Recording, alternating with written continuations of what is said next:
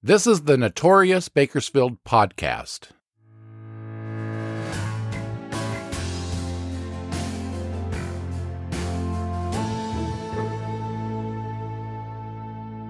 I'm Robert Peterson, the host and creator of this podcast that takes a look back at some of Bakersfield's most notorious crimes, events, and characters.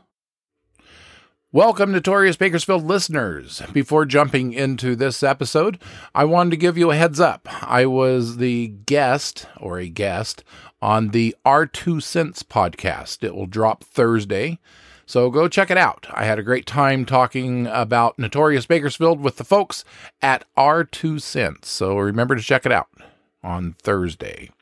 Now, let's jump into this week's story. Alicia Manning and Thea Buckholtz were friends, roommates, and fellow Cal State Bakersfield seniors. The apartment they shared was in the Woodside apartment complex on the northeast corner of Ming Avenue and New Stine, just south of Patriots Park on New Stine. The apartment complex has since been renamed. It's now called the Parkside Apartments. Alicia and Thea's apartment was upstairs and shared a landing with the next door neighbor. It was a small apartment, only about five or six hundred square feet, with only one bedroom that the young students shared. Alicia had a futon, and Thea slept on a twin bed. The roommates' class schedules conflicted, so it wasn't unusual or uncommon if they didn't see each other all day until they both went to bed at night. Both students were looking forward to graduating from CSUB in June of 1997. As graduation approached, the roommates began discussing what to do with certain household items and furniture when the two had to vacate their small apartment. About 1:30 a.m., May 21st, 1997, 3 weeks before graduation. Thea arrived at the Woodside apartment. She bounded the stairs that led up to their front door, put the key in to unlock the door, but the door was already unlocked. She thought that was odd. Alicia always locked the door. When she walked into the apartment, the hallway light was the only light on. But it was enough light for her to notice that the TV was missing and there was some clutter in the living room. Thea didn't think this was too unusual because she and Alicia had been talking about packing and getting ready to move. She just thought Alicia had just started packing. Thea walked into the bathroom, changed into her pajamas, and brushed her teeth. The door to the bedroom she shared with Alicia was ajar a few inches, something Alicia had a habit of doing. But when Thea went to push the bedroom door open, there was something blocking it. Thea pushed harder. She could see a box fan had tipped over and was stopping the door. She managed to push the door open about another foot or two, reached in, and flipped on the light switch for the overhead light. What it revealed was a bloody, grisly crime scene, with her good friend and roommate lying dead on her futon. This is Remembering Alicia Manning.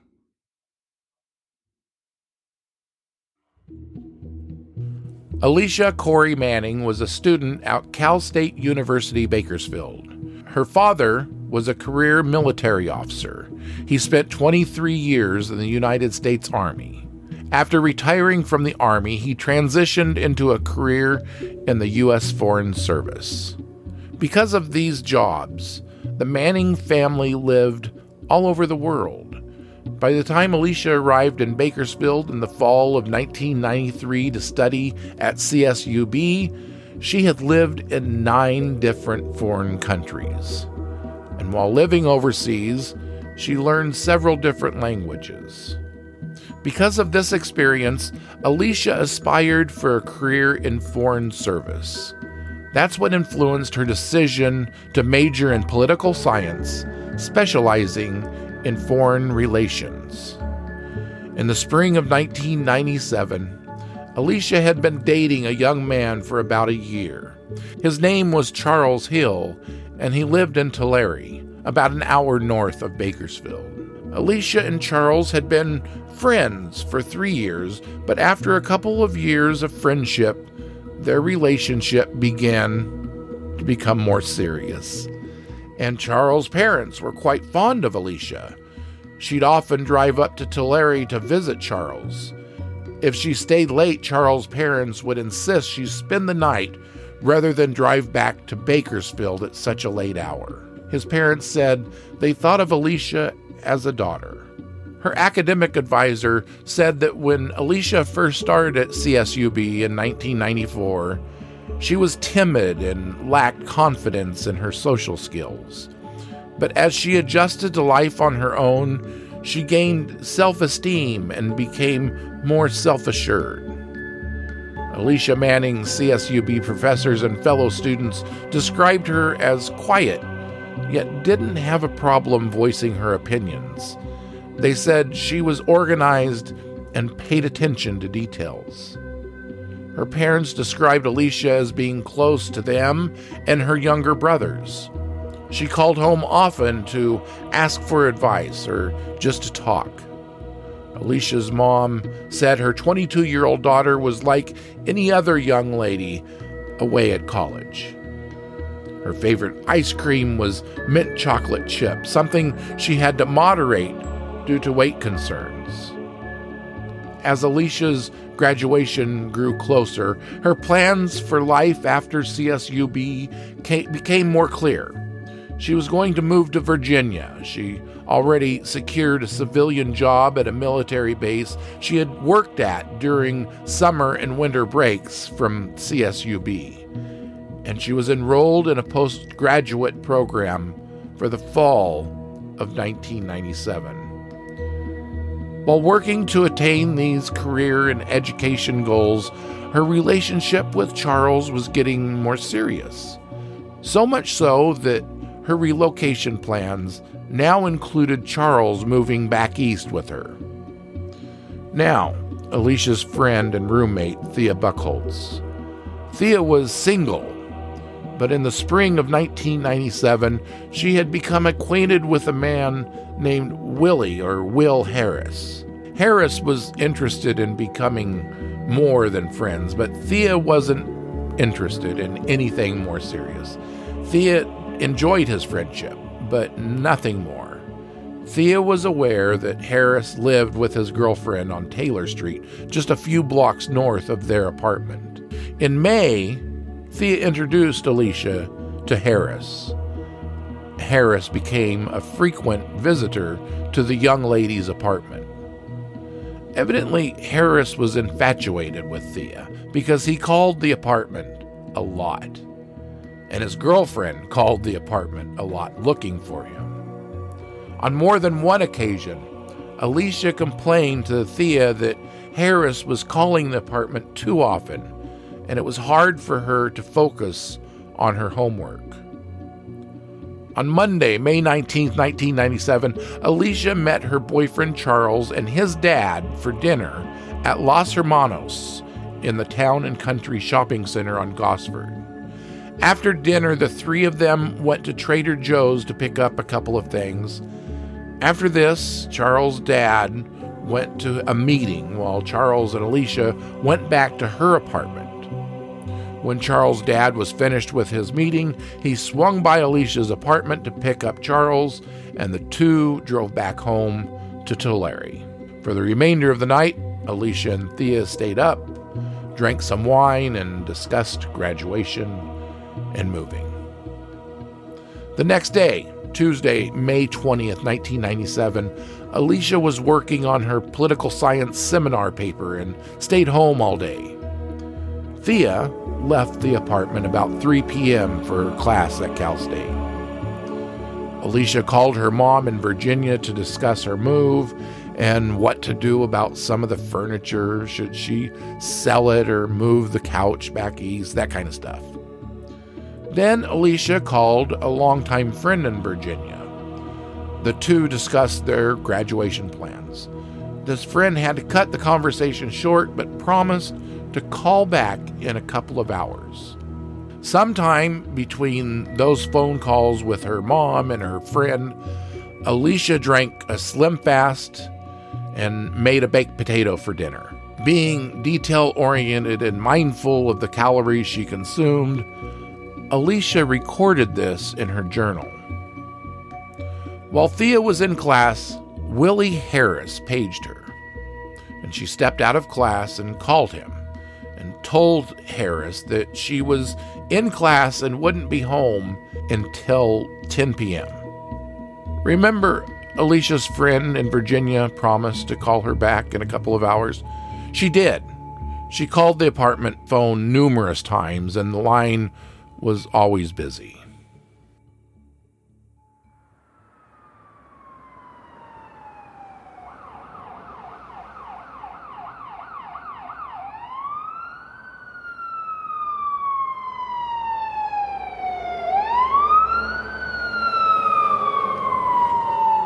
Later that night, about 11 p.m., the Bakersfield Fire Department was dispatched to a vehicle fire in the alley in the 300 block of Montclair Street. By the time the fire department arrived on scene, a citizen had already put out the fire with an extinguisher. The firefighters determined the 1996 green Ford Escort was intentionally set on fire. They called the Bakersfield Police Department to investigate whether the car was an unreported stolen vehicle. Officers learned the car with Virginia license plate was registered to Alicia Manning. They then found Alicia's purse containing her ID and checkbook on the back floorboard of the car. A Bakersfield police officer went to Alicia and Thea's apartment to investigate further. When the officer knocked on the door, nobody answered. After a few minutes of waiting, he left without trying to see if the door was locked or not. After he left, the next person to go to the apartment was Thea Buckholtz, Alicia's roommate and friend. Remember, she told Harris she was going to be home at the apartment at 10 p.m. But she changed her plans and instead of going home after class, she went to a friend's house and didn't get home to the apartment until around 1:30 a.m. This is when Thea found her friend and roommate murdered in the bedroom the two shared. When she made that awful discovery, she immediately ran to the phone in the kitchen to call 911. The phone was off the hook. That's probably why Alicia's friend in Virginia kept getting a busy signal. The first officer on scene was the same officer who went to the apartment investigating Alicia's car fire a few hours earlier. The young college senior was wearing a LA Dodgers t shirt. She had stab wounds to her face, neck, arms, and her throat was slit.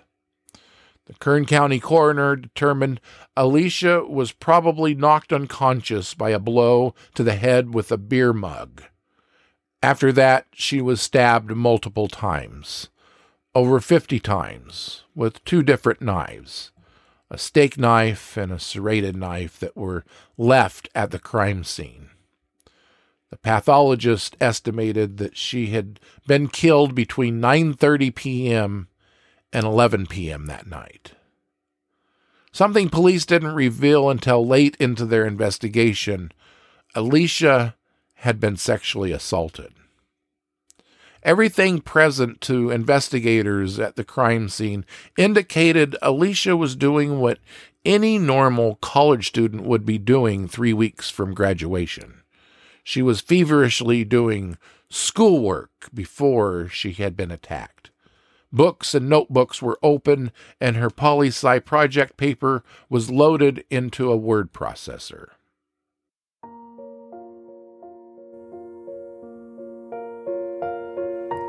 Alicia Corey Manning was survived by her parents, Lee and Valerie Manning, and her two younger brothers, Kevin and Scott. A memorial service was held at Cal State that was attended by her friends, classmates, and professors. Her remains were cremated and transported to Virginia. Another service was held in that state. Because she was a dependent child of a U.S. military veteran, she was interred at Arlington National Cemetery. The impact of her death was felt around the world in locations Alicia lived overseas. An impromptu memorial ceremony was held at the United States Embassy in Santiago, Chile, the last foreign country the Mannings had lived.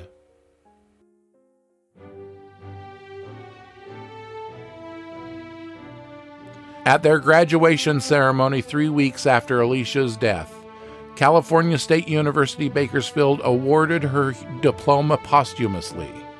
As her classmates and fellow graduates wiped tears from their eyes when Alicia Manning's name was announced, her uncle rose to accept her diploma on behalf of the entire Manning family. Whoever killed Alicia also stole a TV, a stereo, VCR, and some jewelry. This was 1997. While relatively new, the importance of DNA evidence to solving crimes had already been proven, and its admissibility in criminal trials was already well established. In the days that followed Alicia Manning's murder, investigators were tight lipped about the evidence collected and possible suspects. Initially, detectives thought maybe it was a stranger who was responsible, but the brutality of the assault led police to think the culprit was somebody who knew Alicia.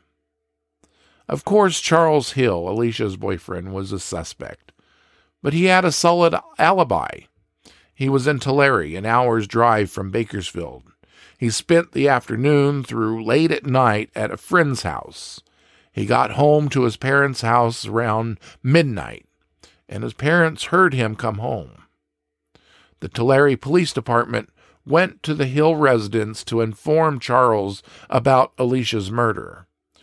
The other suspect was Thea Buchholz, Alicia's roommate, but she also had a solid alibi. She was in class, and after that, with a friend.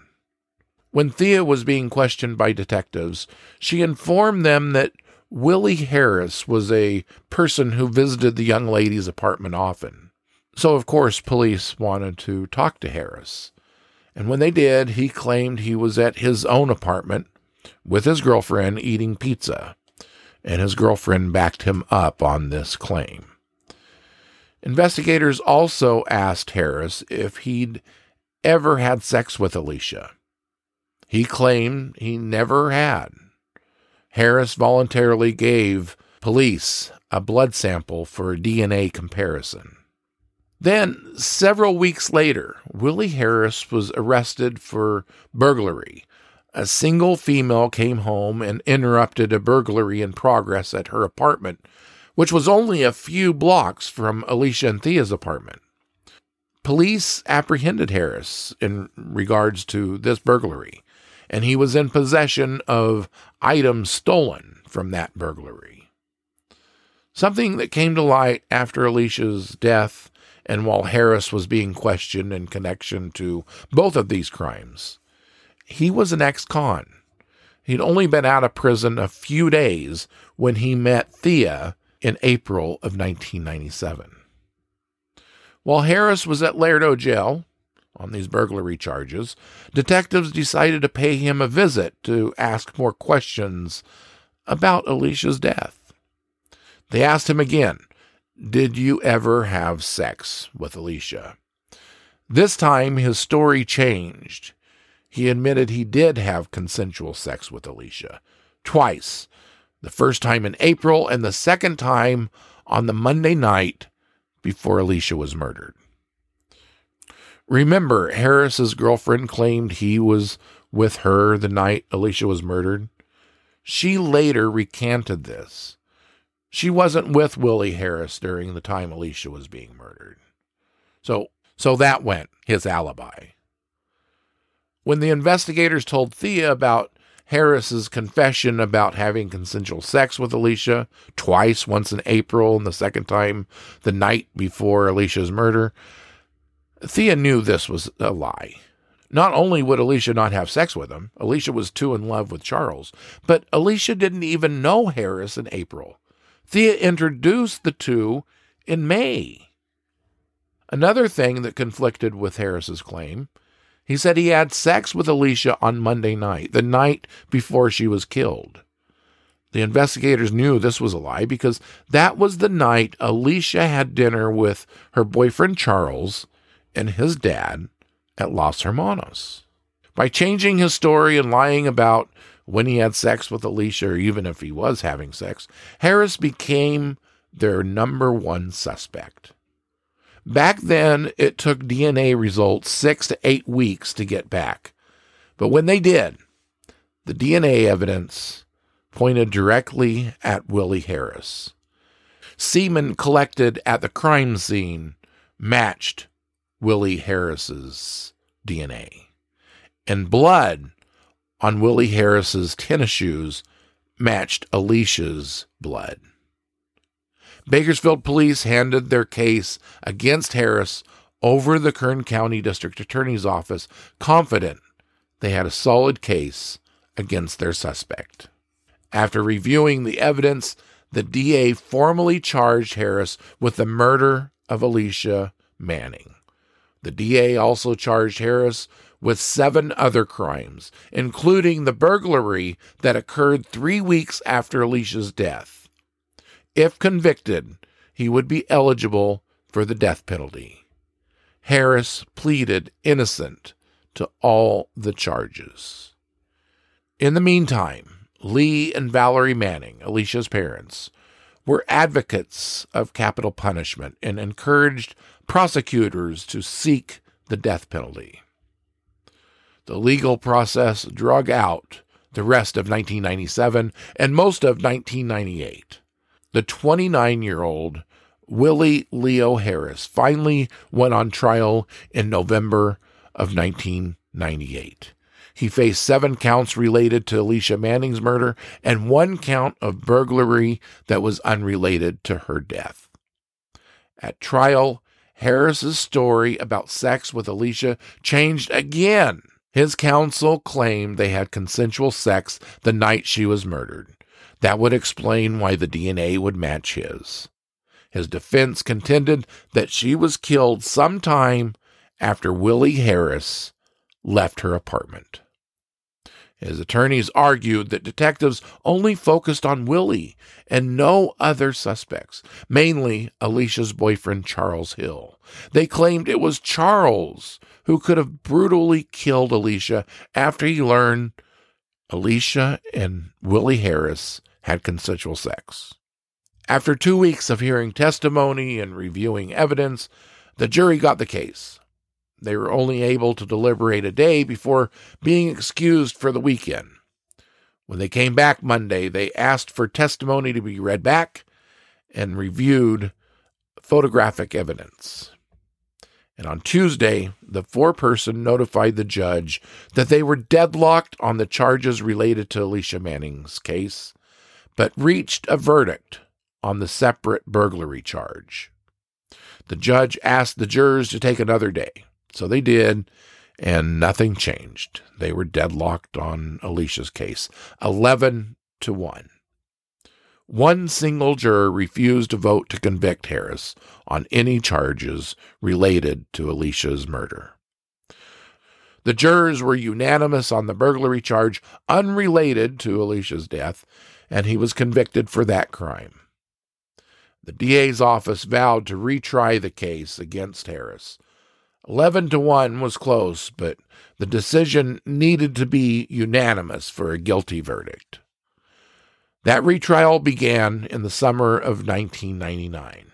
The arguments, contentions, and evidence presented in this trial were pretty much the same as the first, but the outcome was very different. It took the jury only a few hours to reach a verdict on most charges guilty of murder, robbery, rape, auto theft, and arson. They found Harris not guilty of sodomy and burglary. The same jurors who convicted Harris on those five counts now had the task to decide his punishment. And they delivered on Lee and Valerie Manning's wishes, Alicia's parents. That jury concluded that Willie Harris should be put to death. And the judge later reached the same conclusion.